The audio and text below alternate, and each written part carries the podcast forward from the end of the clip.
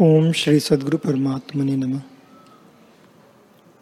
श्री वशिष्ठ जी बोले, हे राम जी,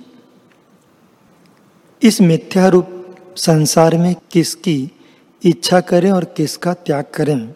ऐसे विचार कर अनंत इच्छा और तृष्णा का त्याग करना यही औषध है। तृष्णा रूपी इच्छा का पालना औषध नहीं, क्योंकि पालने से पूर्णता कदाचित नहीं होती।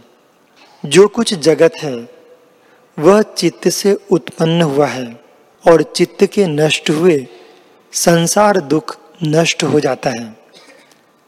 जैसे काष्ट के पाने से अग्नि बढ़ता जाता है और काष्ट से रहित शांत हो जाता है, तैसे ही चित्त की चिंतना से जगत विस्तार पाता है और चिंतना से रहित शांत हो जाता है।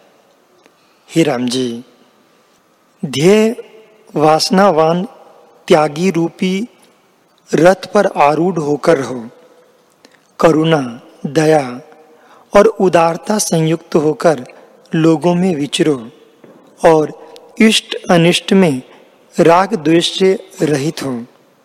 यह ब्रह्म स्थिति मैंने तुमसे कही।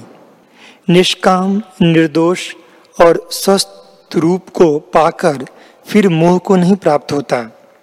परम आकाश ही इसका हृदय मात्र विवेक है और बुद्धि इसकी सखी है। जिसके निकट विवेक और बुद्धि हैं, वे परम व्यवहार करते भी संकट को नहीं प्राप्त होते। इससे तुम परम विवेक और बुद्धि का संग लेकर जगत में विचरोगे, तब संकट और दुख से मोहित न होंगे। नाना प्रकार के दुख संकट, स्नेह आदि विकार रूप जो समुद्र हैं, उसके तरने के निमित्त एक अपना धैर्य रूपी बेड़ा है और कोई उपाय नहीं।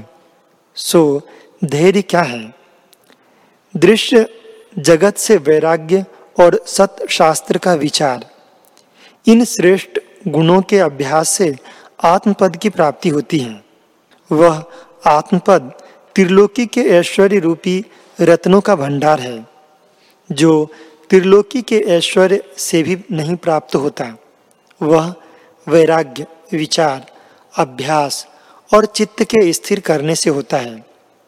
जब तक मनुष्य जगत कोश में उपजता है और मन तृष्णा रूपी ताप से रहित नहीं होता, तब तक कष्ट है। और जब आत्मविवेक से मन पूर्ण होता है, तब सब जगत अमृत रूप भासता है। जैसे जूती के पहरने से सब पृथ्वी चर्म से वेष्टि तसी हो जाती हैं, तैसे ही पूर्ण पद इच्छा और तृष्णा के त्यागने से पाता है।